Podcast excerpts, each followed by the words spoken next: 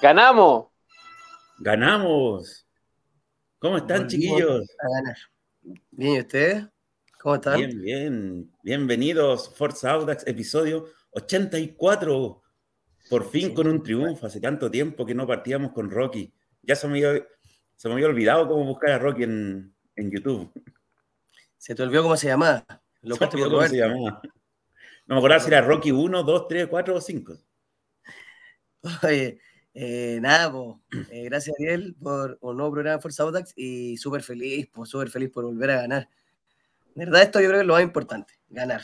Así que, no, no, sé si es lo más importante, pero, pero mucha que necesitamos estos tres puntos, más encima de visita, como dice Hugo Chenone, dice, hoy resultó todo, se ganó de visita, sin goles en contra y con un sub-21 a los 90 minutos, así que Marlon Carrasco jugando por la derecha. Súper bien, pues. ¿Ustedes cómo lo vieron? Y yo lo vi bien, porque hubo esbozos de, buen juego, o, eh, eh, líneas compactas, mucha mejor táctica, más compenetración en lo que tienen que hacer. Y todo eso suma y es bueno, pero lo rescatable hoy en un partido tremendamente complicado, en las condiciones que tiene El Salvador, el resultado, muchachos. Ganar 1 a 0 en El Salvador, dámelo siempre eh, por ahí decía JJ Rivera, más que haber ganado la Serena y Coquimbo, eh, no sumaron los equipos de la medianía de la tabla y la tabla está bastante compacta, lo cual nos da una, un envión anímico de, poder agarrar a esos equipos y de ahí, ¿por qué no estar ya consolidándose en la mitad de la tabla y pensar en más? Yo creo que los resultados, la irregularidad del fútbol chileno hace que podamos en este momento todavía aún pensar en, algo así, pero sumando y restando me quedo con el resultado, los tres puntos y dámelo, que siempre van a servir para distender el ambiente en la interna y hacia nosotros los hinchas también. Así es. Oye, y aprovecho también de saludar a toda la gente que se está conectando a esta hora. Eh, ojalá también disfrutando este triunfo como nosotros. A Camila Francisca Campos, la Mila, que entiendo está viviendo en Estados Unidos, así que un abrazo grande para ella. Ángelo Moraleza, eh, amigo de un amigo, eh, mi madre, Luisa Díaz, Sandro Rossi, todos muy felices. Renzo Solari, que nos está viendo desde Brasil. Esteban Reyes, que quedó raja después del partido, la intensidad, ¿no? Aguantar ese 1-0 igual fue complicado. Cobresal igual se nos fue un poquito encima al final, pero estuvo bien ahí la defensa para poder contenerlo. Mario Milic, Ríos, Marcelo Muyoli, saludos chiquillos, Héctor Araya. Matías, ella que está saludando a todos nuestros seguidores, eh, mención destacadísima a eso, ese puñado de hincha que estuvo allá en El Salvador, que solamente estar y gritar, créeme que un desgaste físico enorme. Es, y nada, pues ahí lo vimos por la televisión y, y bonito el gesto también de los jugadores de eh, terminar esos 100 minutos de partido en El Salvador, ganar y después caminar esos 50, 60 metros a despedirse de esos 10 hinchas de Audax, valorable, tremendamente valorable. Ambas situaciones, la de los chicos que estuvieron apoyando ahí todo el partido y, los jugadores, que se dé ese fiato eh, a la distancia se vio muy bien. Excelente, no, completamente de acuerdo, o sea esa imagen al final de los hinchas y conozco más de algunos, así que felicitaciones, un abrazo para ellos. Sí, eh, a todos. Qué, privilegio haber podido estar allá. Y oye, una consulta para Ariel. Dime. La, la Mila pregunta cómo viste el partido, pero más que como tu análisis futbolístico, me doy cuenta que ella, como vive ahora en Estados Unidos, ¿cómo, cómo viste a través de qué aplicación, cómo se ven los partidos de allá? Oye, fue, fue difícil porque por lo menos en, la, en, el tele latino que tengo instalado yo no, no lo daban en el, el Full Play tampoco. El Telenotas tampoco. Quizás no tenía audio. Así que lo vi por. Aquí en Canadá estaba bloqueado el Roja Directa. Entonces me tuve que bypassear Roja Directa y ir directo a extremoplay.com. Y ahí busqué el partido del audio y lo encontré. Fue difícil, pero lo, lo encontré. Vamos a hacer un Forza Audax en inglés para la gente que vive afuera y ahí vamos a publicar todos los enlaces para ver los partidos desde allá. Y, oye, y contratando el TNT, ¿no lo puedes ver desde allá? TNT así como el... No, porque es un, es un cacho, o sea, hay que pagar, hay que pagar como tres veces. No el monto, sino hay que pagar, porque no aceptan tarjetas de crédito internacionales. Entonces hay que pagar solamente con PayPal Entonces, para pagar por PayPal hay que pagarle a PayPal, hay que pagarle a, la tarjeta de crédito y hay que pagarle al banco. es súper caro. Oh, qué lata. Pero bueno, lo positivo es que ganamos. Así que, eh, nada, saludo a todos los chiquillos. Ahí también Ignacio, creo que nos saluda de Villa Alemana.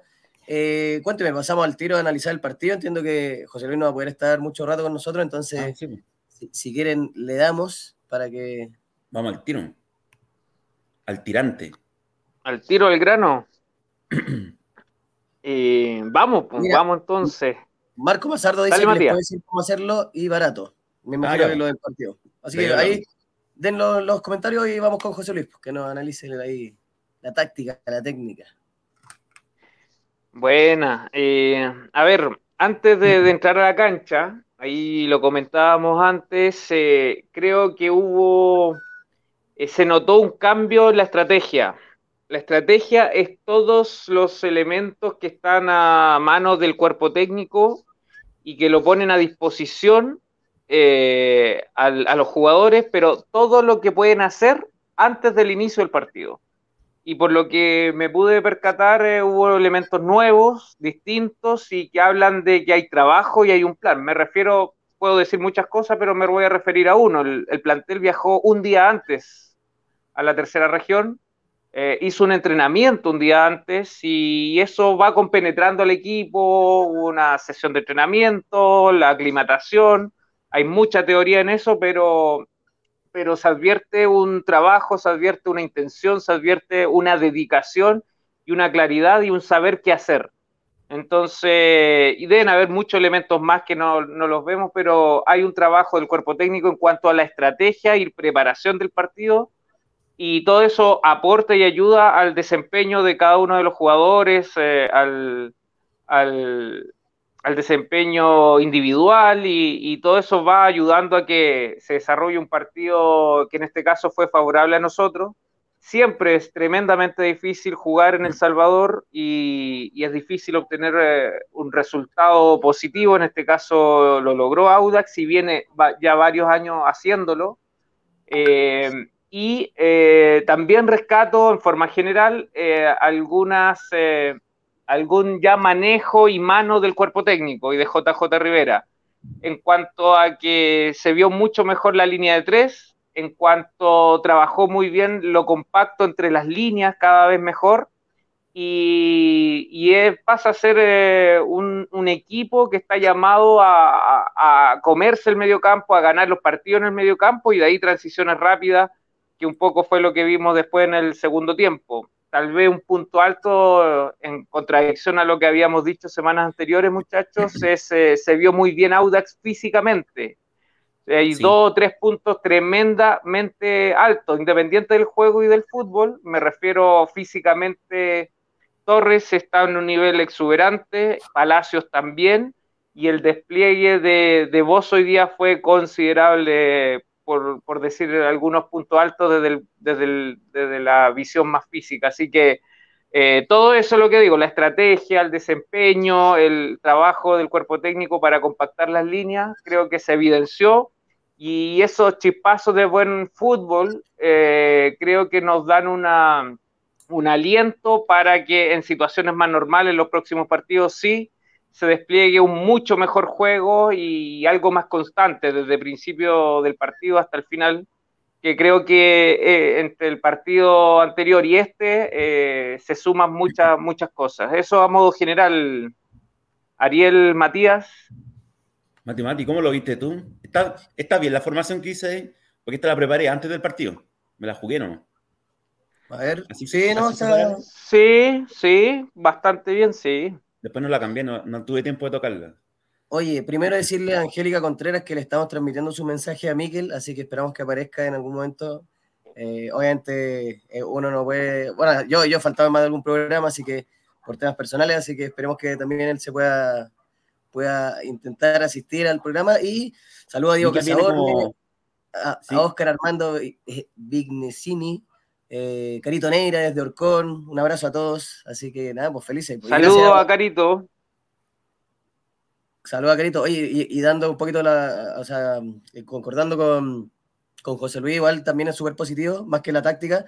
que ya el equipo empiece como a tener un poco más de rodaje y esa seguridad que te dan los, los tres puntos. O sea, cualquier planteamiento, por más bueno que sea, no se sustenta sino a través de los triunfos. Entonces, en ese sentido también yo siento que el cuerpo técnico de JJ Rivera tenía harta presión. Han habido hartas críticas desde el punto de vista de la recontratación de JJ Rivera y esto igual es súper bueno como para, para quitarle un poquito ese, esa misma presión a los jugadores y al cuerpo técnico y de acá tomar esto como un ejemplo para lo que se va a venir en los partidos que van a estar complicados, lo de Coquimbo la próxima semana y después la Universidad de Chile, que si bien la Universidad de Chile viene muy mal hace muchos años, eh, siempre es difícil contra ellos, así que disculpen la voz, estoy un poco eh, gritaste los goles. El gol. Eh, sí, sí, grité mucho el gol. en la altura, en la altura afecta más también. En la altura de mi departamento, sí. ¿Y tú, Ariel, cómo lo viste?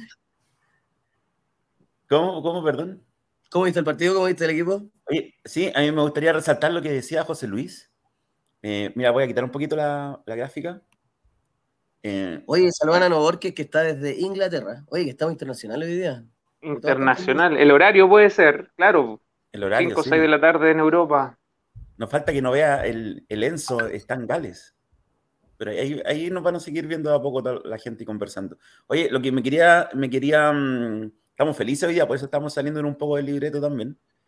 Eh, lo, me llamó la atención también el estado físico, cómo cambia de un partido a otro y que también José Luis, al ser profesor de educación física, bueno, y todos nosotros que hicimos educación física y jugamos a la pelota, también la mentalidad afecta mucho al, estado físico o a tu desempeño en realidad, a tu desempeño físico en un partido.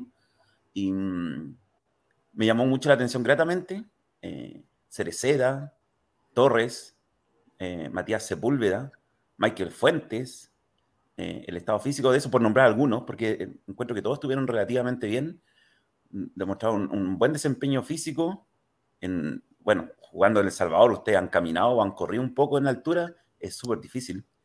Y, perdón, y también quería comentar el hecho, dos pequeños detalles. Cuando terminó el partido, ¿vieron cómo se abrazó JJ? Eh, no me acuerdo, parece que fue con Fernando Solís, su ayudante, con, así demostrando bastante, totalmente, 100% contrario a lo que venía mostrando Ronald Fuentes. Vive el... Eh, e, eso es comunicar. Eso comunica mucho, Ariel. Sí. Yo lamentablemente no pude ver cuando los jugadores se están despidiendo la barra porque me fui a, preparar el programa. Pero eso también quería nombrar esas dos cosas. Em, y también eh, hacer una mención a la gente que fue, a los 13 hinchas que nombraron, nueve en galería y cuatro en tribuna, que nombraron ahí en, en, la transmisión. ¿Y tú, Mati, qué te pareció? Gritaste mucho el, el, gol de Palacios. Sí, por supuesto. ¿Te pensaste que se nos iba a venir ahí Cobresal encima? Porque no se nos vino encima Cobresal. Es que yo siento que también el Audax estuvo muy bien parado. O sea, también hay que ver que la misma transmisión destacaron a Torres como el jugador del partido y que yo siento que eso era lo que nos faltaba un poquito, dejar la portería en cero. Obviamente lamentar lo que pasó la semana pasada en el Clásico, pero eh, siento que veo a los jugadores súper comprometidos. Independiente como de la propuesta técnica, así que haya sido como la de Ronald Fuente o la de JJ Rivera, Hoy día había los jugadores, pero súper, súper metidos. Yo creo que hace tiempo que no había, por ejemplo, en base a lo que dijiste tú, Ariel, también lo que destaca José Luis, por ejemplo, un Baduli tan metido como recuperando pelotas tan arriba, ¿cachai? Esa como la presión arriba fue súper importante. Eh, no sé cuánto nos aguanta esto, porque obviamente físicamente, eh, yo creo que Lautaro quedó hecho pebre, quedaron todos hechos pebre, pero qué gusto ver al equipo así. O sea, se recuperan, se recuperan todos. Los jugadores se entregan, si los jugadores ponen de su parte y se entregan de esta forma, de verdad que nos va a vamos a tener más triunfos que derrotas siempre, independiente de cuál sea la propuesta técnica, táctica, etc. Así que en ese sentido, súper, súper eh, satisfecho y tranquilo y feliz de que el equipo de verdad como que tiene actitud, ¿cachai? Que eso también a mí me faltaba con, con Ronald Fuente, porque, ¿cachai? Yo desde que se fueron al Fuente ni siquiera no había podido participar del programa, pero eh, muchos hablan de que no, pero es que Ronald Fuente había recién tenido como un empate y como que las cosas podían haber mejorado y bla, bla, bla. Oye, el equipo no está jugando a nada, siendo de verdad ese equipo y era triste, triste, triste, triste, ¿cachai? No es algo, por eso lo digo, no un tema de la propuesta de Ronald Fuentes, sino que era como la propuesta como energética de Ronald Fuentes, así como lo que, lo que mostraba el equipo en la cancha, los jugadores como que no querían correr, como que no estaban ni con nada. Mm. ¿Cachai? Hoy día había algo muy distinto, así como que vi que el equipo de verdad, más compacto, obviamente, desde el punto de vista de, de compenetrados con la propuesta y, bueno, me preocupé igual por el cabezazo ahí al final de, ¿quién fue? ¿Estigarribia? fue como igual preocupante eso al final, lo dejo así como un paréntesis, pero... Ah, sí. Sí, pero se puso de pie, JJ Rivera dijo que ya estaba en la vertical. Ya, súper. No, pero eso, destacar la, la, actitud del equipo. De verdad se agradece eso. Eso es lo que creo que queremos ver todos los partidos en realidad. Sí, me voy a volver a poner la, la gráfica para que vayamos viendo el jugador por jugador o bloque por bloque. ya, vamos por bloque. Hoy me, me interrumpen igual. Dale, Muñoz y los tres y los tres centrales. A mí también. Mm, dale, dale tú nomás. Después yo voy a hacer un pequeño alcance solamente. Ya, a ver, Muñoz hay muy poco que decir, partido correcto y le llegaron muy poco. Eso habla muy bien del equipo completo, del medio campo, cómo se juntó a la línea defensiva y obviamente la línea de tres hizo mucho para que eh, Cobresal solamente tuviese más acercamientos y llegadas, pero no, no peligro real, ni cuatro o cinco llegadas que nos hicieran haber visto mal.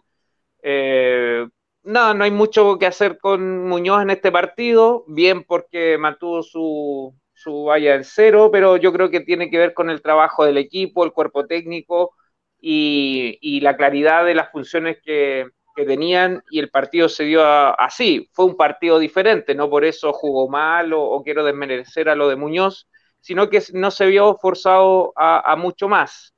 En la línea de tres, eh, bien, creo que Alvarado empieza a tomar eh, ritmo ya mm, competitivo, mucho más ritmo futbolístico y se está adueñando en el buen sentido de nuestra defensa. Pasa a ser el nuevo patrón de, la defensa y se complementa demasiado bien con dos monstruos que tenemos ya de hace un, buen tiempo de la temporada pasada.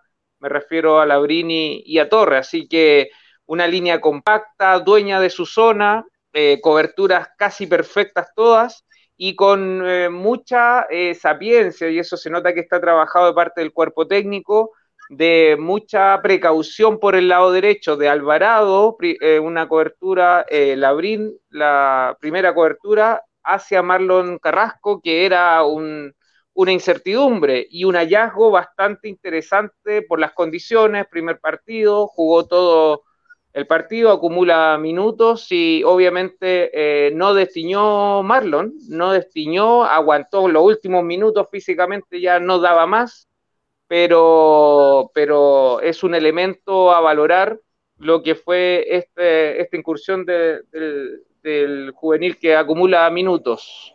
Matías, Ariel, el bloque defensivo, ustedes.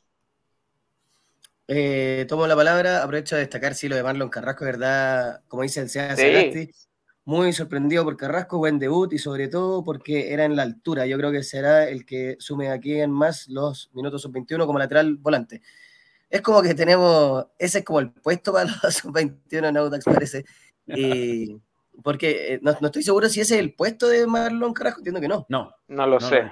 pero, no se vio mal, muy, no, muy, para nada, pero así como con Oliver Roja, así como siempre los que estamos trayendo abajo, eh, está respondiendo y en ese sentido, bien, que rico ver a la, defensa sólida, que rico ver cómo segura a los, a los defensas atrás, porque también eso es como, es súper importante desde el punto de vista que si cualquier error ahí te puede costar un gol, entonces en ese sentido positivo, de acuerdo con lo que dice José Luis, y nada, me gustó, me gustó todo el, bloque defensivo hoy día, porque principalmente quedamos en cero. Joaquín Muñoz, obviamente, también el mejor arquero del fútbol chileno, y y si bien no tuvo mucho trabajo, estoy seguro que si le hubiera tocado más, hubiera respondido súper bien. Así que, eh, nada, conforme, muy conforme con la zona defensiva. yo también que bastante conforme y gratamente sorprendido. Pues yo no, tenía mucha confianza en Pablo Alvarado y se afirmó completamente en la defensa. Muy sobrio, ya, muy sobrio, serio, eh, demuestra toda su experiencia, Em, transmite esa, eh, esa, tranquilidad a los demás jugadores. Yo feliz con Alvarado ahí. Bueno, y siempre, yo creo que el, que se vio menos eh, fue Labrín porque le llegaron muy poco por su lado, pero Torre y Alvarado muy bien. Sigamos con...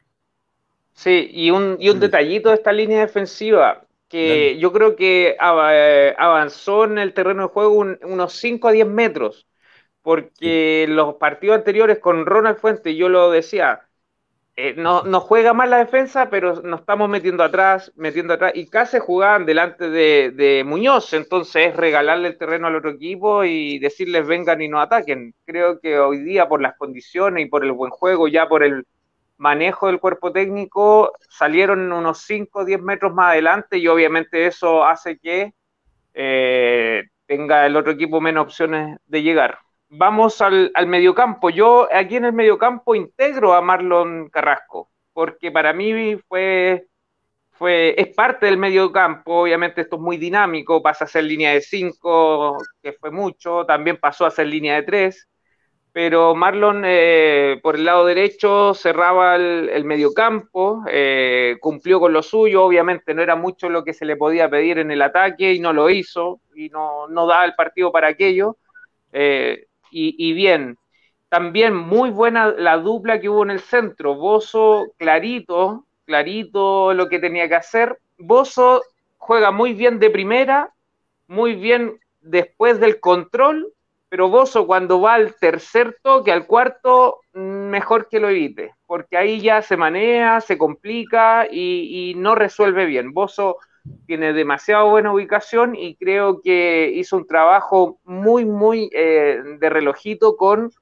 con Cornejo, estuvieron muy bien a la par, cubrieron muy bien cada uno su zona y el trajín, el, el, el, correr detrás de los mediocampistas de Cobresal, creo que terminaron ganando el mediocampo y también eso es parte del motivo de por qué Audax termina llevándose los tres puntos, así que súper bien y las coberturas hacia el lado derecho también estaban muy, muy atentos. Y por el otro lado, mucha experiencia, mucho manejo de los ritmos del partido, eh, fue un desahogo Cereceda, eh, se juntaba bien con el mediocampo, sabía cuándo apurar eh, por fuera, cuándo buscar un pelotazo y nada, manejó tremendamente bien su banda. Dejémoslo hasta ahí porque los otros creo que son ya nuestro bloque ofensivo. ¿Cómo vieron sí. ustedes al mediocampo, Ariel Matías? Mati, Mati, ¿cómo lo viste tú? Eh, primero saludar a Juan Manuel Casanova y a Diego Casaborne, Mike Grondona, que también está conectada que me intenté conectar con, contactar con Juan Manuel el partido pasado porque nos quería hacer un, un regalito ah, para ¿verdad? que pudiéramos sortear en el programa. Pero lamentablemente por problemas familiares no puede ir al estadio, tampoco puede ir al partido, así que nada, pues ya nos vamos a poner de acuerdo ahí como para pa, pa poder hacerlo. Y nada, pues Cerecea por experiencia, me encanta mi Roberto Cerecea, siempre va a ser el, fan número uno Roberto, eh, me encanta que haya vuelto al Audax y que siga demostrando su jerarquía. Eh, Marlon Carrasco, y lo que ya comenté, de verdad, una linda sorpresa. Esperemos que mantenga el nivel, porque como decía el Sea Sagasti, súper difícil de votar allá en, en, el norte. Y respecto a Oso, dénmelo siempre. A mí Bosito me gusta, capitán del Audax, eh, crack. Y eso, vi bien al equipo, vi, los vi con actitud, entonces eh, no, no, tengo mucho nada más como nada negativo que destacar en realidad. Así que nada, siempre los triunfos obviamente se omiten varias cosas, pero prefiero quedarme con eso, con el triunfo, con los tres puntos en el norte, es difícil, así que feliz. Sí, y quiero comentar un, un, un, pequeño dato a todos. Marlon Carrasco es Marlón, en realidad. Marlón Carrasco, en un metro ochenta y cuatro. Un metro ochenta y cuatro. Yo me di cuenta, quizá cuando, cuando empezaba el partido dije, ¿quién es este tipo tan grande? Era Marlón Carrasco.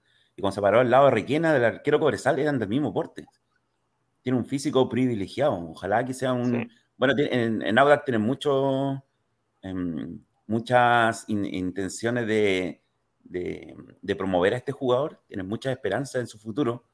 Por lo menos por el físico, por la actitud, va bien. Vamos a ver de qué puesto juega realmente, porque todavía no lo no sabemos bien. Yo sé que no es lateral, que es como volante mixto, y, pero tiene, tiene un físico privilegiado completamente para el, eh, para el fútbol chileno. Y lo otro que me gustaría comentar es el tema de, de, Cornejo y Bozo, cómo se arregla el medio campo con ellos dos. Cuando, cuando, cuando no están, se nota, se nota demasiado. Así. Se nota demasiado. Así que qué bueno que volvieron. Y, pero cada vez que empiezan a volver jugadores, hoy tuvimos cuatro bajas por lesión. Cuatro bajas por lesión. Eh, el Nico Fernández, Jorge Enríquez, Gonzalo Álvarez y se me fue el último, si me ayudan, si se acuerdan. Um, estaba por ahí en una publicación. Y sí, de, las, de las cuatro, tres son musculares. Eso es un indicador sí. no, no menor. Sí. Figueroa. Figueroa, Figueroa sí. ¿Qué, qué... Una, una es articular y, un, y, tres son musculares. En el fondo es por, es, es por sobreesfuerzo físico eso muscular, ¿o no? No, la, lo, los motivos es un análisis muy complejo. Eh, no, no lo podemos decir aquí nosotros con solo esa información que manejamos, pero en general, muy, muy en general, siempre se atribuyen las lesiones musculares a la sobrecarga física y sí, tiene, tiene más mano en eso el cuerpo técnico, el preparador físico. Y las lesiones articulares, un E15 de rodilla, un E15 de tobillo, eso es fortuito, no, no tiene mucho que ver con, con la sobrecarga, pero falta mucha información y la, los motivos pueden ser tremendamente diversos, así que sería una tontera afirmar algo tan severamente. Pero no, no, las podemos, no las podemos dar de comentarista de TNT, ¿eh? que ellos al ver el golpe no, no. qué lesión tiene el jugador. No, eso es una irresponsabilidad, claro entendamos que hay más, más trabajo en la semana del, cuerpo técnico y por eso se lesionaron. Sí, hay profesionales a cargo.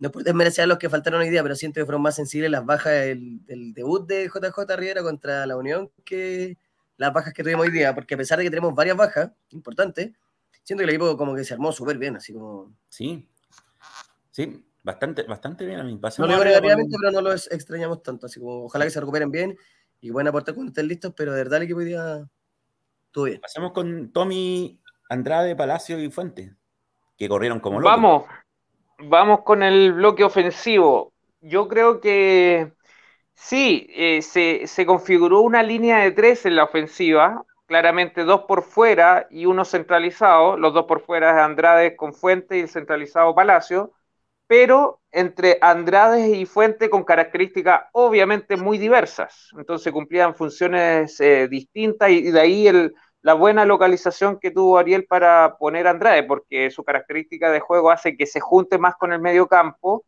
pero para retardar la salida de Cobresal se convirtió en un extremo y, y cumplió ese rol también.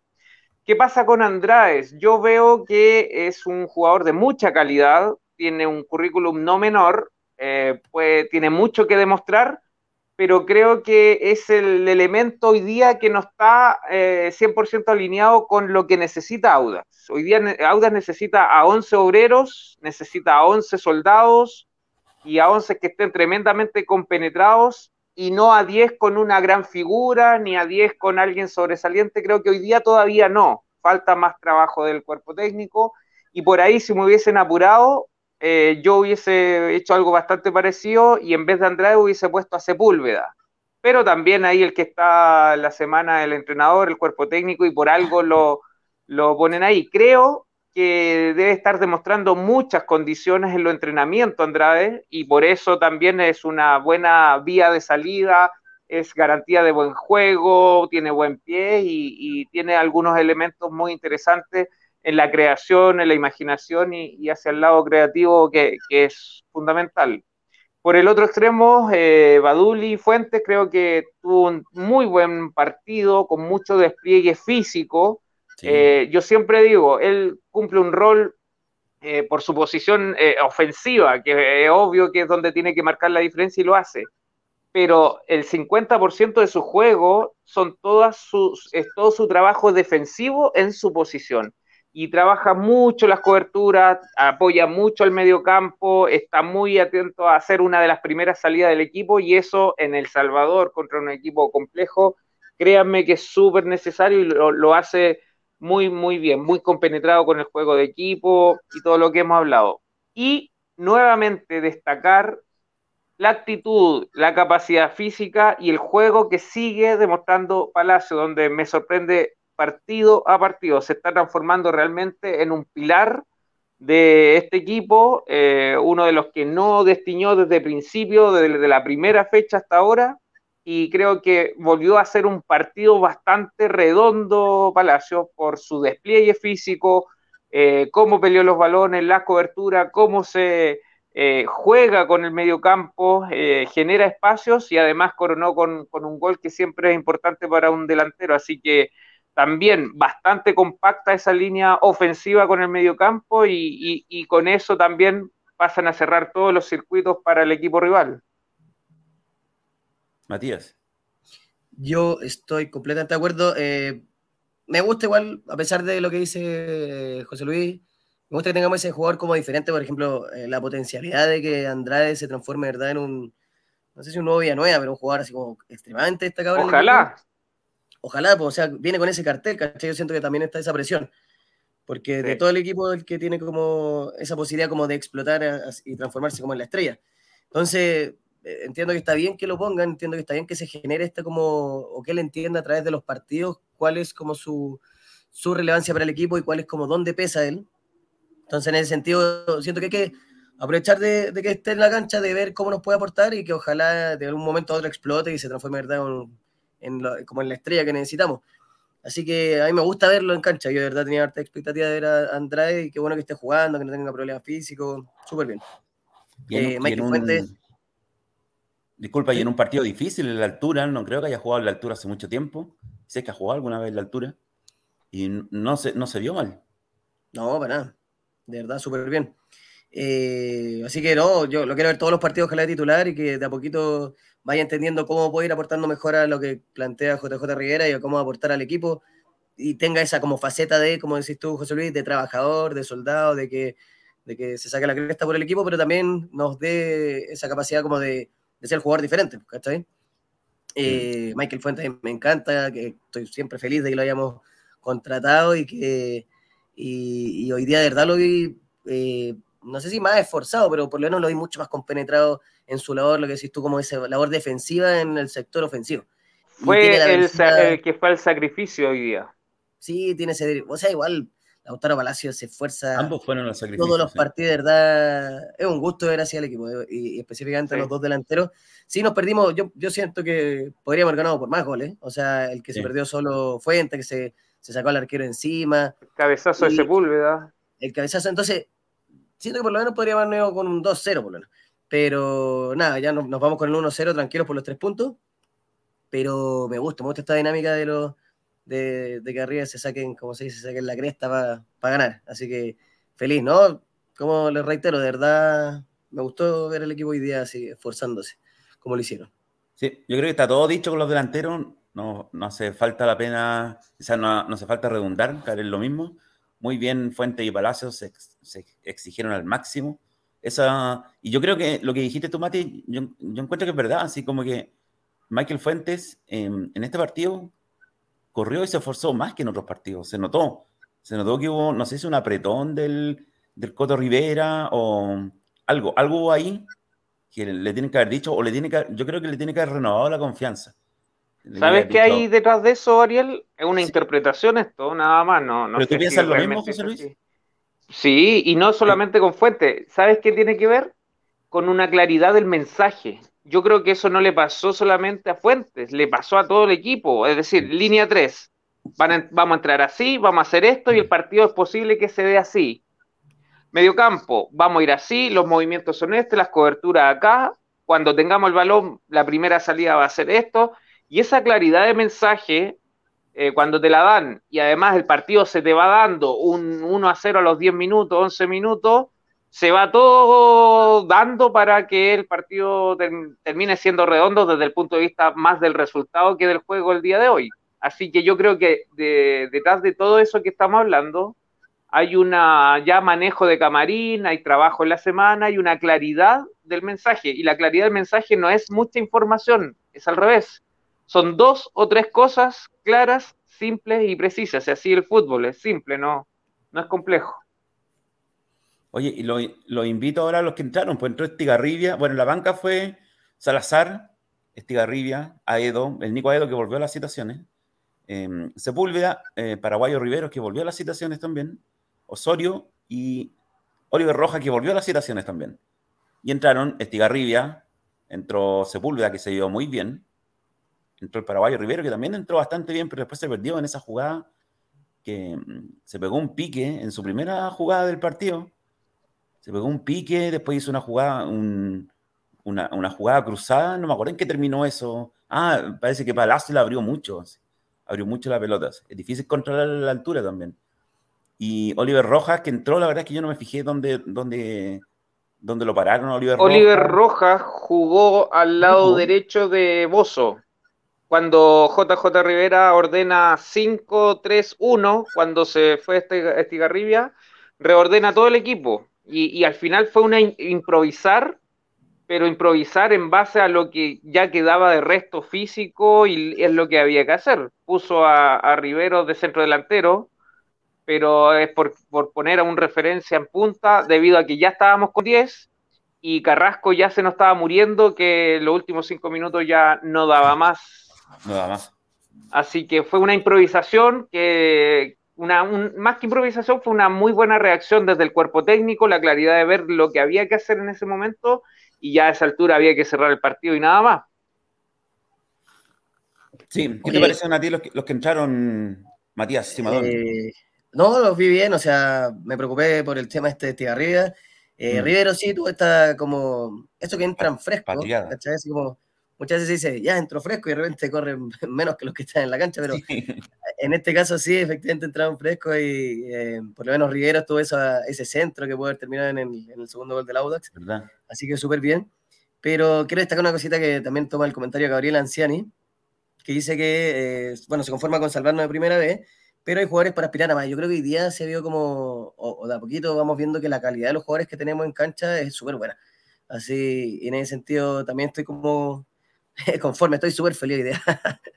eh, de verdad creo que tenemos un equipo de nivel y que ojalá estos, estos sustos de haber jugado relativamente mal a, a principio de campeonato desaparezca rápido y podamos meternos, de verdad estamos a cuatro puntos de puesto sudamericana, entonces, como decía José Luis, la tabla está súper compacta y estamos ahí de si nos concentramos y, y, si de verdad el equipo mete el acelerador, eh, de verdad podemos lograr algo importante. No, no, o sea, no hay que motivar, no es el tema. Y bien los, los que entraron de la banca.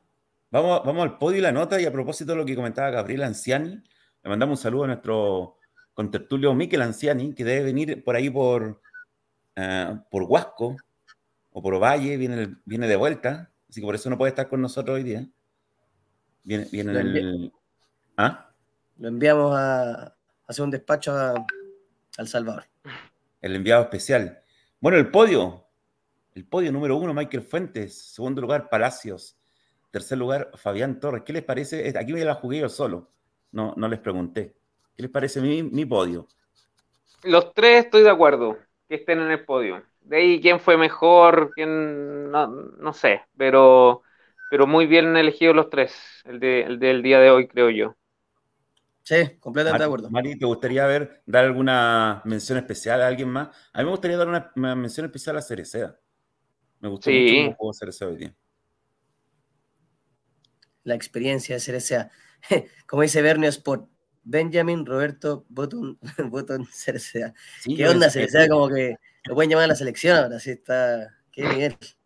Hubo una jugada en el segundo tiempo donde se mandó un pique y tiró un centro porque ya estaba sin fuerza, que le llegó en las manos a, a Requena y volvió, y volvió así como con una tranquilidad, trotando a un buen ritmo.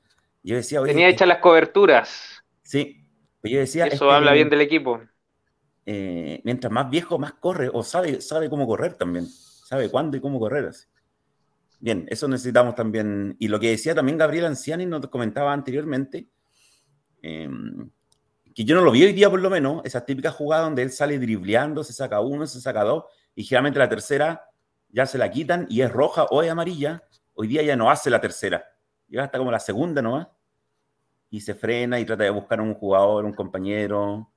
Así que bien, está, está mejorando esa, esa faceta. La nota al equipo un 5 hoy día y al entrenador un 4,8, simplemente para que no... Porque el primer tiempo no me gustó mucho en realidad siento que, mm, que llegamos, en, si no hubiese sido por el penal, no hubo nada de Audax. No sé si se acuerdan de algo más. Poco, sí, pero las condiciones también. Sí, este partido era para jugarlo así.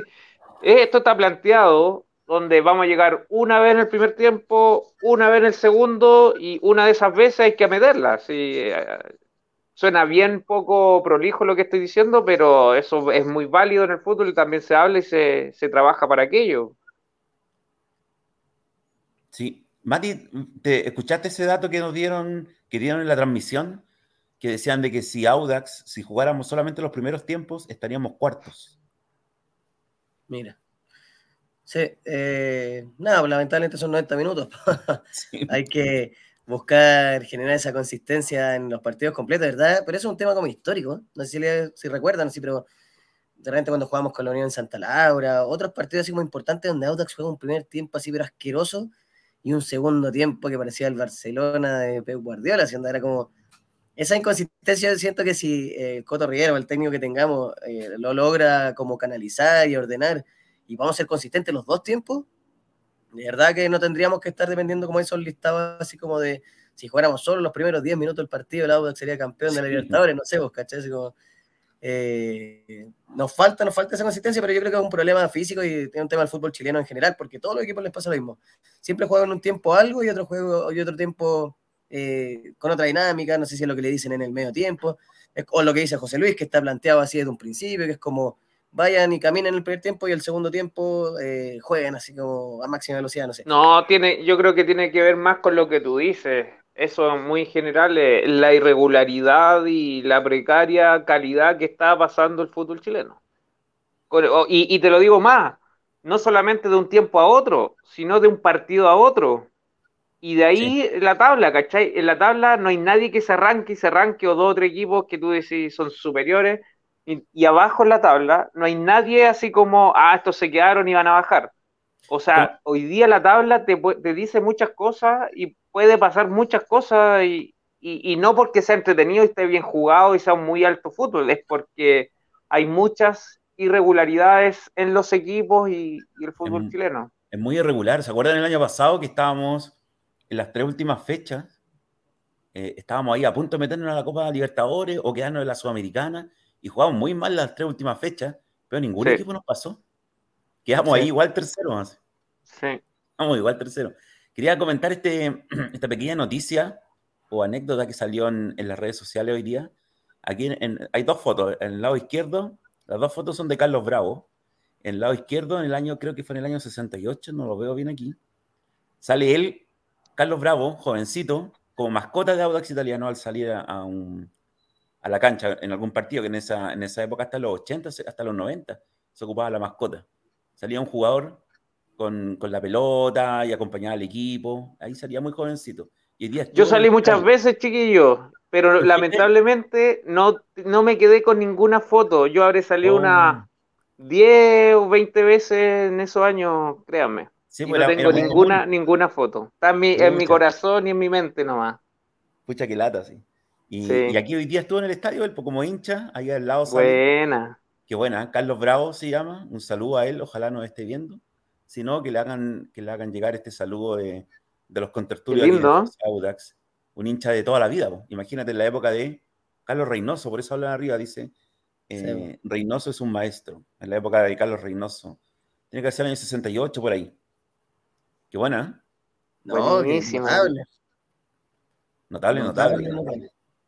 Oye, y mm, también les quería comentar esto, no alcanzaba a poner la imagen, pero hoy día jugó la sub-19 femenina que también empezó campeonato sub-19 femenino de Audax. Lamentablemente caímos por 6 a 0 frente a la Católica, pero estamos empezando, sí, me sorprendió a mí también la noticia. Y, bueno, esperemos que vayan mejorando también. También jugaron los juveniles, pero no tenemos mucha información. Lo único que sé es que la sub-13 le ganó 6-2 a la Católica en juveniles masculinos. Eh, perdón, son infantiles, infantiles y juveniles. La sub-13 le ganó 6-2 Em, a la Católica hoy día. A la Católica que se supone que es el mejor, la mejor cantera de Chile. Y, y a pasar al siguiente tema, muchachines, muchachines. Pues se nos vienen dos partidos local seguidos, los dos en Rancagua, los dos sábados en la tarde, contra Coquimbo, que es un partido clave, clave, clave. Ayer yo no me esperaba que Coquimbo ganara. Lamentablemente ganó. No me esperaba que Serena ganara. Lamentablemente ganaron ambos. Y, ganaron bien al final. Interno, el Mati nos decía por interno, bien por la cuarta región. Sí, pues toda la, gente ya feliz. Sí. Y bueno, próximo partido es clave contra Coquimbo Unido, porque en estos momentos voy a buscar la tabla. Mientras ustedes pueden comentar, chiquillos, próximo sábado 16 de abril a las 3 de la tarde, Audax con Coquimbo Rancagua. Y el sábado 23 de abril a las 5 y media de la tarde, Audax con la U de Chile en Rancagua. Dos partidos súper difíciles, porque Coquimbo está ahí peleando con nosotros y la U viene muy mal, pues les doy el pase para que comenten mientras yo busco la, la otra información.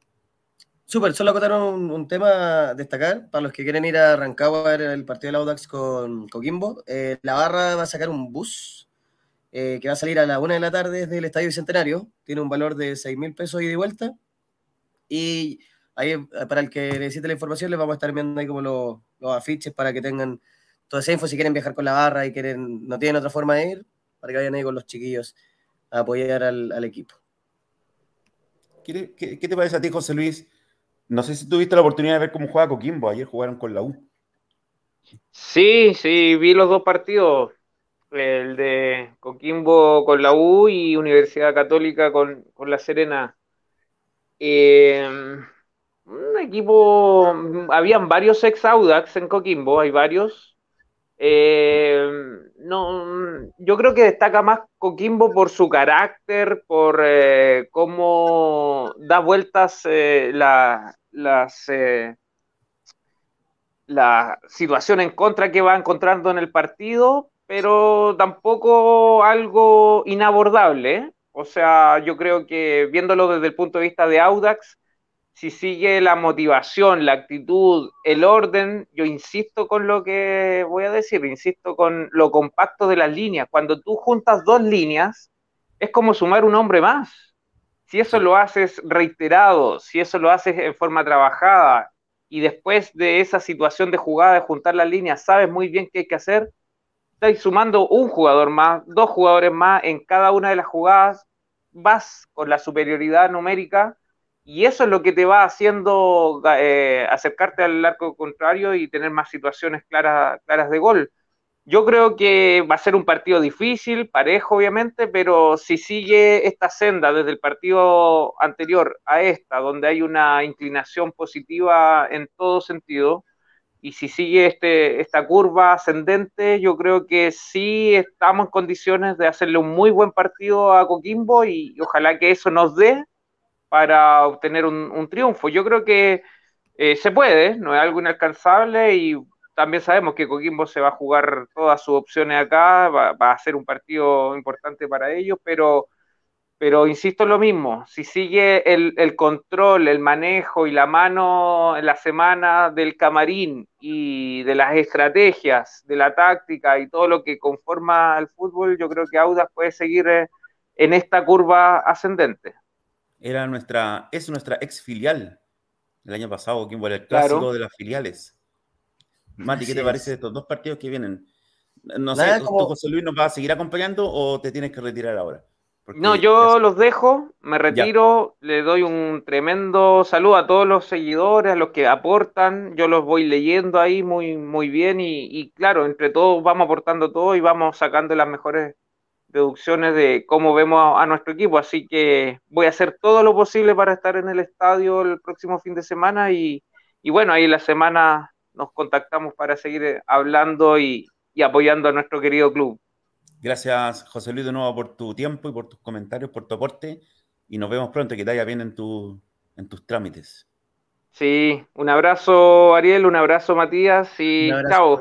Los, los dejo en muy buenas compañías. Ya, pues, gracias. Eh, a propósito de lo que de los dos partidos que tenemos, eh, ahí también leyendo los comentarios de los chiquillos, estoy muy de acuerdo. O sea, fíjate que el medio campo de ellos, que es Carmona, Abrigo y o Abrigo y Cabrera, era como todo suplente en el Audax, pues, ¿cachai? Son los titulares de Coquimbo. Entonces, por un tema del nivel de la calidad del equipo, deberíamos ganar, pues, ¿cachai? Pero obviamente esto es fútbol y no hay nada asegurado, lo mismo en la Universidad de Chile, la Universidad de Chile hace muchos, muchos años, yo creo que le, está yendo muy mal, y el Audax ha sabido aprovecharlo, pero así como ahora la Unión, por ejemplo, eh, nos quitó una racha como de cinco años que no nos podían ganar, eh, lo dieron vuelta, entonces no hay que confiarse, eh, no hay que mirar por sobrenombre al equipo, hay que apretar el acelerador ante cualquier rival, pero los dos partidos deberían ser ganables considerando que estamos jugando de local, así que ojalá se nos den esos seis puntitos que lo necesitamos para seguir escalando. Sí, mira, así, así está la tabla día de hoy, lamentablemente. Bueno, así el fútbol. El año pasado mostrábamos los, puestos del 1 al 6 solamente, nunca bajamos de esos puestos. Ahora aquí estamos del 8 al 16. Y mira, Audax en este momento hoy está 12, 12 con 9 puntos, empatado con Serena, pero tenemos mejor eh, diferencia de goles. o menos mala. Tenemos menos 3. Coquimbo está un punto más abajo y después vienen Calera y Antofagasta con 7 y con 6 respectivamente, pero ellos aún no juegan esta fecha. Ellos tienen Calera partido... hoy día, sí, Calera juega hoy día Antofagasta, no sé por qué no juega. Esta fecha no Sí, estaba anotado. Parece que está en una copa. Pues ya que afuera, no me. Pero, o sea, sí, hay que estar atento a los demás, que lata, la verdad es que lo hablamos cuando nos empezó a ir bien con vitamina, que una se acostumbraba tanto a buscar al Audax en la parte baja de la tabla que era como que extraña si dónde está el Audax, y de repente tenías que ir Sí. como para arriba, tenías que buscarlo en los primeros tiempos y fue lindo que, que durara tanto tiempo algo así, esperamos que ahora se vuelva a repetir. Pero nada, pues esta es la realidad del Audax histórica, o sea, estamos todos claros que lo que pasó con Vitamina fue un tema súper puntual, fue súper fortuito, fue una suerte que tuvimos, que justo sirven las cosas para poder estar peleando arriba, pero nada, pues nada dice que no lo podamos volver a hacer ahora. De verdad, de los equipos que están en la parte baja, la calera no entrena a Paqui, ¿o no? No, ¿Dónde pues se está? fue a Everton, Paqui. A Everton, sorry. Eh, La calera no sé dónde está. No sé quién es su técnico. pero, oye, está mal calera. Bueno, eh, más que preocuparnos del otro equipo, yo creo que siempre hay que enfocarse en lo que está haciendo el Audax y que podemos sacar esto adelante, que de verdad, si repetimos, o por lo menos mejoramos lo que vimos hoy día en el, en el, en el partido, que yo siento que, que da como muy buenas sensaciones desde el punto de vista de lo que te comentaba al principio, o sea, la actitud del equipo, todo lo demás es mejorable, ¿cachai? Pero se ve esa como compenetración con el juego y como comprometidos con, con la propuesta y eso a mí me deja como más tranquilo pensando en lo que se viene con Coquimbo y la Universidad de Chile, con quien hay que tener mucho cuidado. Y la U está ahí mismo. Estamos a un punto de la U nomás. Sí, tienen 10 y menos 2. Mira, No, y después de. Coquimbo, sí, después de Coquimbo y La Serena, va, perdón, después de Coquimbo y la U, vienen dos partidos que también son claves. Jugamos con Calera. de visita. después- sí, de visita y después de visita de nuevo contra Curicó. Curicó. Dos partidos Sí. súper difíciles. Después de locales con Católica, de visita con La Serena, bueno, y ahí después eh, mucho, mucho tiempo en el futuro. Pero estamos ahí, Vamos. los dos próximos partidos son claves, como decíamos. Son de locales, así que hay que ir a apoyar. Estamos haciendo todas las gestiones para ver si podemos a- apoyar nosotros con algún concurso, para ver si podemos regalar alguna entrada, para que la gente pueda ir y hacer más entretenido esta, esta eterna localía en Rancagua, localía slash visitante. Eh, estamos de local y visitante, en- estamos en el limbo. Bueno, se supone que pronto deberíamos tener noticias sobre eso. ¿Tú has sabido qué ha pasado con el estadio? El estadio, yo sé que está ahí todavía. Pero. ¿Está ahí todavía? No lo han Sí, movido. sí. No. Pero sabía que iba a haber una reunión importante entre, como lo habían comentado en un grupo WhatsApp donde estamos, que iba a haber una reunión entre la dirigencia de la UDAX y el alcalde de la Florida, Sí, Rodolfo Carlos. Para ver, porque hay un juicio que, que está pendiente. eh, yo no sé cómo está, por lo menos de, de lo que se ha visto en fotos, la calidad de la, de la carpeta sintética está malísima. Eh, yo creo que hay que cambiar eso. Entiendo que también hay un contrato y que por contrato la responsabilidad sería de la municipalidad. Ahí podríamos volver al pasto natural. Bueno, hay que ver ahí qué, qué sucede, pero por lo menos esperemos que pronto tengamos noticias. Y quiero volver a destacar el triunfo hoy día del Audax porque no solamente ganamos de visita en el norte, sino que le ganamos a Cobresal, que está súper arriba en la tabla. Así que Mira que, y qué buena idea de Bernio, hay que hacer de local en El Salvador. ahí sacamos un bu dos días antes. Bueno, vamos a ver cómo va la técnica de la estrategia de JJ Rivera en base a lo que dijo el, lo que dijo José Luis, que se, se fueron a concentrar antes allá al norte, pasará Mm. lo mismo por, por el tema de Calera. Por ejemplo, no sé si pudiste ver ese programa que, en el que entrevistaron a Raúl Toro, todo súper bonito, que fue como una especie como de reportaje enfocado en el enfocado en el Audax del 2007, 2006, 2007. ¿Lo viste, no? ¿Lo vieron? Salió en TNT. No, no lo vi, ¿dónde lo dieron? En TNT está súper bueno, búscalo. Eh, estaba enfocado como en ese equipo de Raúl Toro, ¿cachai? Hablaban de el rol de Ah, Di Santo, hablaban del rol de Orellana, de Villanueva. lo dejé guardado, se me olvidó verlos. No, está, está, está, está- bonito recordar esos tiempos. Oye, también, ahí- también durante la semana se, abrió, se habló de este tema que nos comenta RLT, que dice que al parecer se estaría confirmando que los nuevos dueños de Audax serían los argentinos propietarios de Calera y de San Luis. Yo leí, Yo leí una noticia, no recuerdo la fuente, pero no, no la leí esta semana, fue la semana pasada, que hablaba de que ese grupo económico se va a, hacer, se va a deshacer de Calera o de San Luis. Parece que se iba a deshacer de San Luis. Y se quedaban con Calera y con Audax. Pero yo dije, ¿pero cómo? ¿De, dónde salió esto? Si no ni siquiera se ha confirmado. Fue un rumor antes, ¿te acuerdas? Cuando recién nos compraron. Este, Pero, ¿tú has sabido algo más? No, no tengo esa información. O sea, eh, lo he leído más de alguna vez. Lo que dice RLT, eh, lo que se comenta en, nada, por los, en WhatsApp, en Twitter, etcétera, pero no hay nada como concreto, ¿cachai? No hay nada como oficial. Como lo que pasó con la Universidad de Chile, que dicen que es feliz, se echa en la sombra, mm. pero lamentablemente son solo comentarios que si le achuntan, le achuntan y puede ser verdad, pero también si no le achuntan, a todo le da lo mismo y se tiene información gratuitamente, sin ningún respaldo, así que sería bacán si RLT o algún otro hincha tiene algún dato eh, como eh, real o concreto en el que nos podamos basar. Sería súper bueno porque finalmente, bueno, eso también lo entretenido el fútbol, pues, ¿cachai? Que no solamente lo que pasa en la cancha, sino que también lo que pasa afuera, las elucubraciones, las conspiraciones. Pero nosotros, para, para cerrar lo que estábamos, eh, te, estaba comentando recién respecto al documental que dice José Pablo Lizana, el documental está en YouTube, en el canal de TNT, se llama Memoria Biblia, Audax, la fábrica de jugadores. Eh, hay una parte donde también entrevistan a, Raúl Toro. ¿Ah? Qué malo el título, no me gusta el título. La fábrica de jugadores.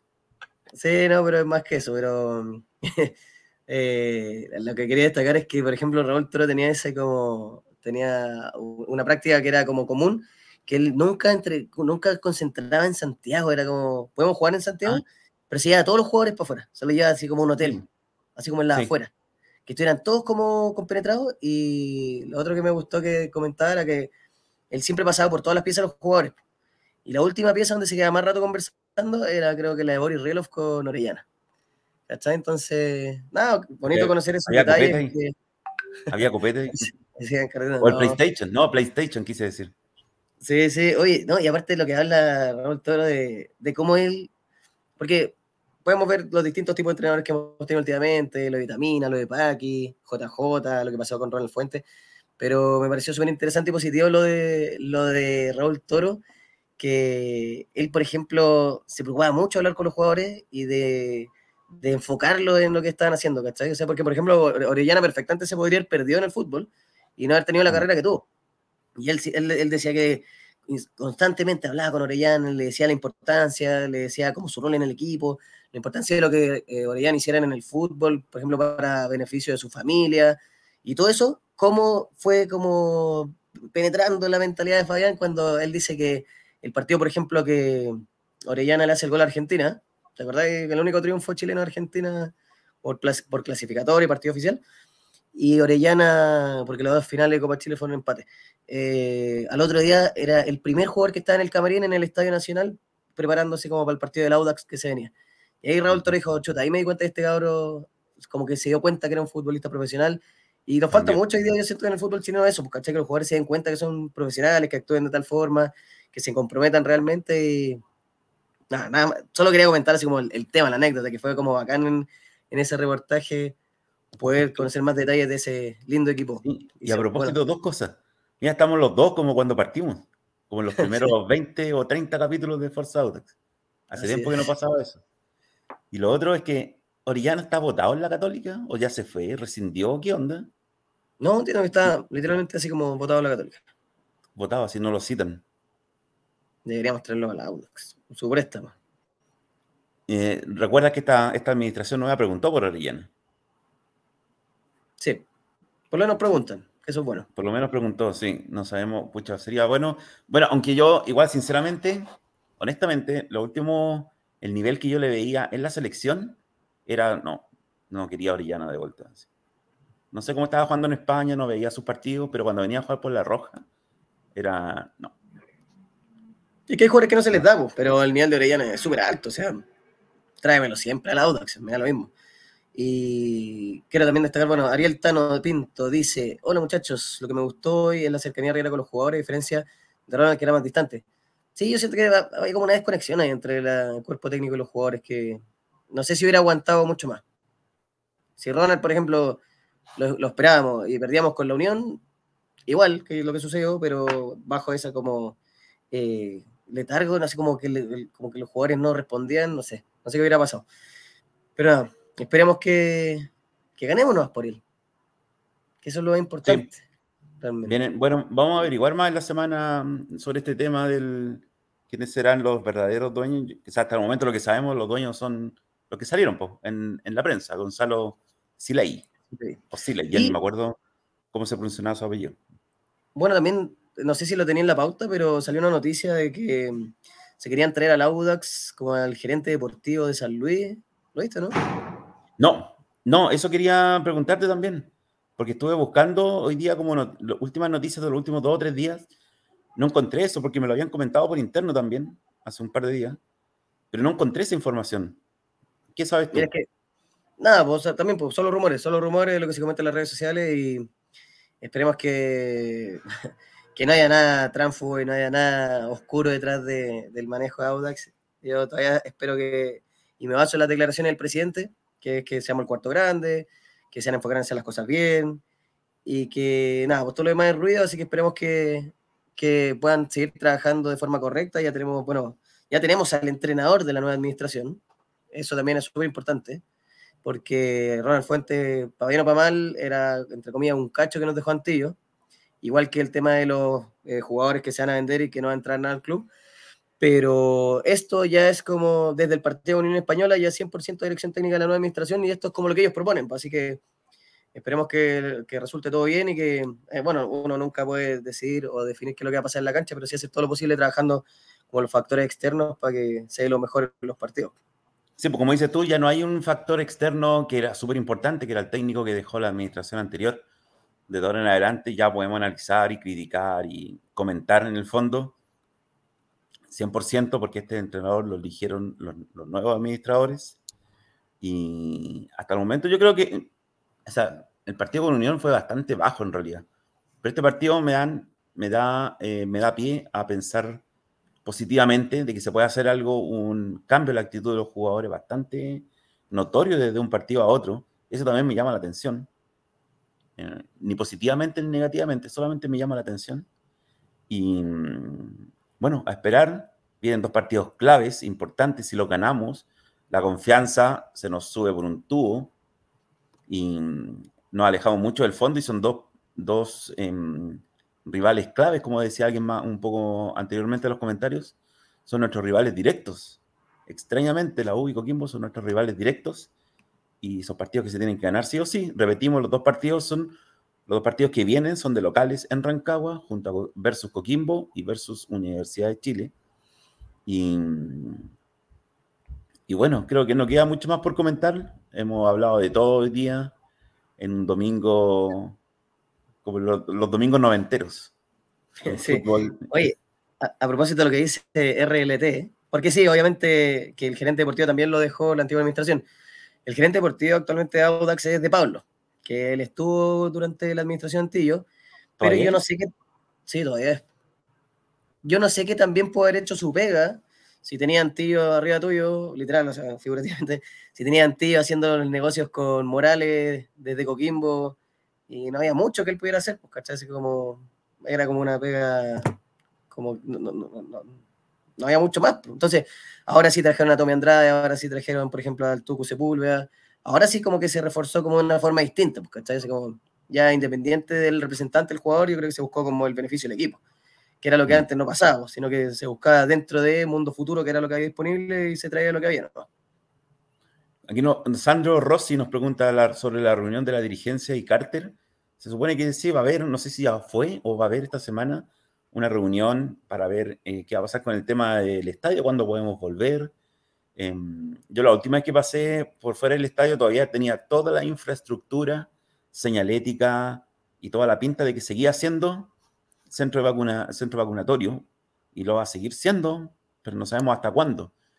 Después, supongamos que hay una fecha ya, se acaba, no sé, por el 31 de julio. Igual hay que evaluar la cancha, el estado de la cancha, hay que cambiarla. Tú fuiste al estadio en este tiempo, yo fui al estadio a vacunarme y está horrible. Por lo menos la mitad de la cancha, porque se ocupa la mitad solamente. La mitad eh, norte. Y no, y no la mitad, es como un poquito menos de la mitad. El, el resto de la cancha está bien. no sé tampoco cómo es técnicamente, el tema de, esta, de esta cancha, si va por, por partes, qué, qué, cuán grandes son las partes en que se ponen, porque obviamente no es una sola lona, son varias partes. Eh, a lo mejor cambiarla es más barato, más fácil eh, que cambiarla completa, o a lo mejor hay que cambiarla completa sí o sí. Eso no, eso no sabemos. Pero no es llegar y decir, ok, por ejemplo, el 31 de julio se acaba el vacunatorio y volvemos al estadio. No, pues no es tan fácil. Hay, un tiempo de, mm, de que la, la, cancha se tiene que cambiar porque está mala, mala, mala. Sí, aparte acuérdate que esta cancha no está certificada tampoco.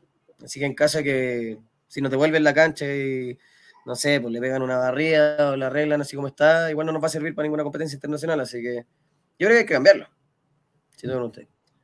Garín nos pregunta, sí, disculpa, nos dice, comenten el personaje que está en el fútbol joven. La verdad es que yo no, ah, quería comentar eso porque no tengo mucha información, solamente lo que salió en redes sociales. De esta nueva persona que está a cargo de la, de las series inferiores, que es como un ítalo argentino. Tuviste su video de presentación y todo. Sí, sí, sí. Yo no tengo, vi, un, vi una publicación como un collage de varias fotos que tenía como un pasado medio extraño, pero la verdad es que no, no sé si era real o no. estaba justo con todo el, el proceso aquí de cambiarme, entonces no, no pesqué mucho, pensé que era una broma al principio, pero después no, no lo vi más en realidad. Pensé que era un meme.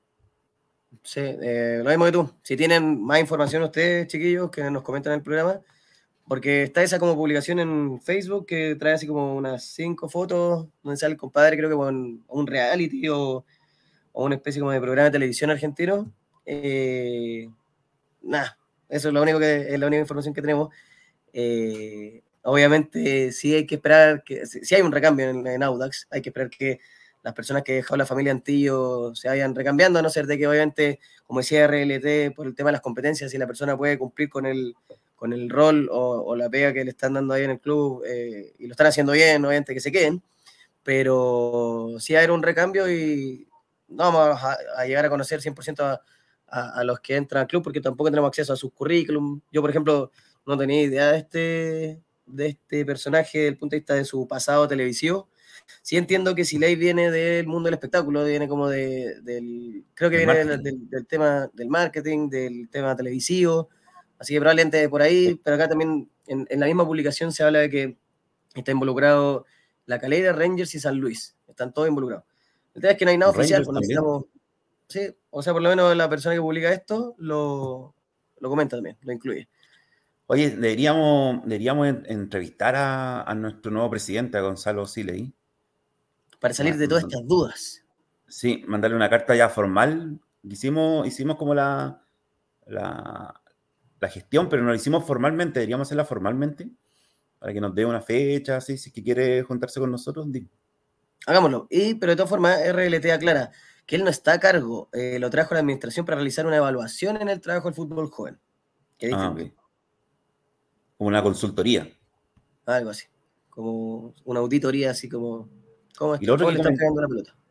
Sí, lo otro que tú me comentabas antes es buen, es buen punto, podríamos aprovechar. También es que, de nuevo, son elucubraciones o, nuestra expresión de deseos. Si yo fuese el nuevo, la, eh, parte de la nueva administración y tuviese poder de decisión, yo diría, ok, sacar el vacunatorio, bueno, sacar el vacunatorio, pongo cancha de pasto natural. ¿Tú harías lo mismo? ¿Quieres, cancha de pasto natural o quieres seguir de nuevo con la sintética? Obviamente también hay un tema de costo que no manejamos. Pero sí, o sea, al final la cancha de pasto sintético sirve porque ahí pueden hacer eventos y pueden jugar el estadio para muchas más cosas que solamente jugar la pelota. Pero si te preguntáis, en el beneficio del Audax, y por nuestro histórico nombre del estadio, hay que volver a traer el pasto de Wembley. Tú sabías eso, ¿no? Sí. Que por eso le decían el Wembley de la Florida. Sí. Porque el pasto que se ocupaba en el, en el municipal era el, mismo pasto que se ocupaba en el estadio del Wembley de, de Inglaterra. Eh, no, sería ideal volver a tener pasto natural y en base a lo que todos se preguntan, yo creo que sería súper bueno tener una entrevista con el presidente para, para conocer, pues, para saber si finalmente yo puedo hacer 40 publicaciones mintiendo respecto a un tema, pero si no tengo la fuente directa y no tengo a la persona que me explique si es verdad, quién es, qué competencias tiene, por qué lo contratan, etcétera, eh, sería eso lo que podríamos hacer nosotros por él. Mandemos una carta formal mejor. Y RLT, un sí, correo. semilla, no. ¿Ah? un correo, mandemos un correo formal y para, para que lo tengamos aquí en, en nuestro programa, pues ya que nunca pudimos tener, tener a Lorenzo Antillo ni a Natalia Antillo, que No. hicimos la gestión, Sí. pero no Y funcionó. volvimos a hablar con ellos cuando se fueron. ¿Y qué pasó pero- ahí? Que no, podía- no- que no querían hablar después porque era el momento de la nueva administración. Sí, Ah, sí, fue difícil hablar con la familia Antillo, pero bueno, se salvaron, se, se la sacaron por todos lados. sí, ya están en el pasado. Sí. Bueno, entonces nos vamos, Mati, lo dimos todo de nuevo, lo entregamos todo como nuestros jugadores hoy día en la cancha, nos vamos felices y volvemos el próximo sábado. Vamos a hacer una previa contra Coquimbo porque es importante y un post también. Este partido no es que no fuese importante, sino que era muy temprano para hacer una previa. Sí, yo no me dormí muy temprano, así que eh, no hubiera podido. Ahí nos aclara RLT que las- era la semilla, no el pasto. Lo único que escuché es un cassette. Lo único que escucharán es un cassette. Es de la, se refiere a, a si hablan los antillos, que no, como no hablaron con Ah. nosotros ni cuando estaban a cargo, ni cuando salieron cuando del se- cargo. Sí. Por Nada. cábala, mira, Janiel dice que por cábala no hay que hacer previa. Sí, No, verdad. no, Las pre no nos Sí. muy bien, como los yo no creo en las cábalas. Pero bueno, ahí, ahí voy a analizar, voy a ver cuántos, cuántas, cuántas previas hemos tenido, van más de 20 yo creo, y cómo va la estadística, si hemos ganado más partidos o no. Es, es mala suerte no creer en las cábalas, Ariel. Ojo ahí. Es mala suerte. Del estado de Estigarribia no sabemos nada. Yo creo que lo sacaron por precaución nomás, porque como fue un golpe en la cabeza. Y, y estaba mareado, por eso él- ahí como la persona que lo estaba mirando dijo, no, no puede seguir. Em, y Anciani, bueno, Anciani él no se pone la camiseta por cábala, para salir al aire. La tiene ahí al lado, el Miquel. ¿Sí? Que la tiene al lado y la muestra, pero no se la pone por cábala. Muy bien. Hay que hacer todas las cábalas posibles. Hay que ganar a como el lugar. Y bueno, esperamos en el próximo programa tener la información respecto a qué nos responden desde Audax eh, en cuanto a la solicitud de entrevista y si es que podemos concretar esa entrevista. O sea, no Nada, creo que nos pues, respondan inmediatamente, pero tenemos que redactarla, redactemos el correo tranquilito y lo, y lo mandamos. Así que ¿Tú eso, pues, oye, de- buen programa, gracias. No, pero si es una nueva administración, yo creo que vienen con toda la eh, actitud y disposición para poder contactarlo y poder hablar con ellos. Así que Creo, Vamos creo a que hacer ahí- Gonzalo, es gonzalo.siley arroba tutopía punto Arroba- punto- San Luis de Quillota, arroba la caleta. no, ahí No, no ahí sé. vamos. Fuera de broma, tenemos que hacerlo porque mm, es importante de que para nuestra audiencia em, tengamos una entrevista con, por lo menos, por lo menos hacer la gestión. Eso. por lo menos hacer la gestión formal para tener a, a- a nuestro nuevo presidente aquí, nuestro nuevo y flamante presidente. eh, Así como con Orellana, lo menos preguntar. Oye, y mira, y nos vamos con esto. Escucha, Hoy sí, saludo a mi tía Georgón, que parece que no, no, no se puede conectar hoy día, pero le mando un abrazo. la verdad. Y el próximo capítulo les voy a contar una historia de mi tía Georgón, que su papá era del Audax, así que Ah, tiene, tiene una, una historia así. No solo es mi tía, sino que también tiene una historia social Audax. E hincha al Audax, y nos vamos con. con Rocky. Ricky. ¿Cómo que Ricky? Es Rocky. No es Ricky Martin, es Rocky Martin.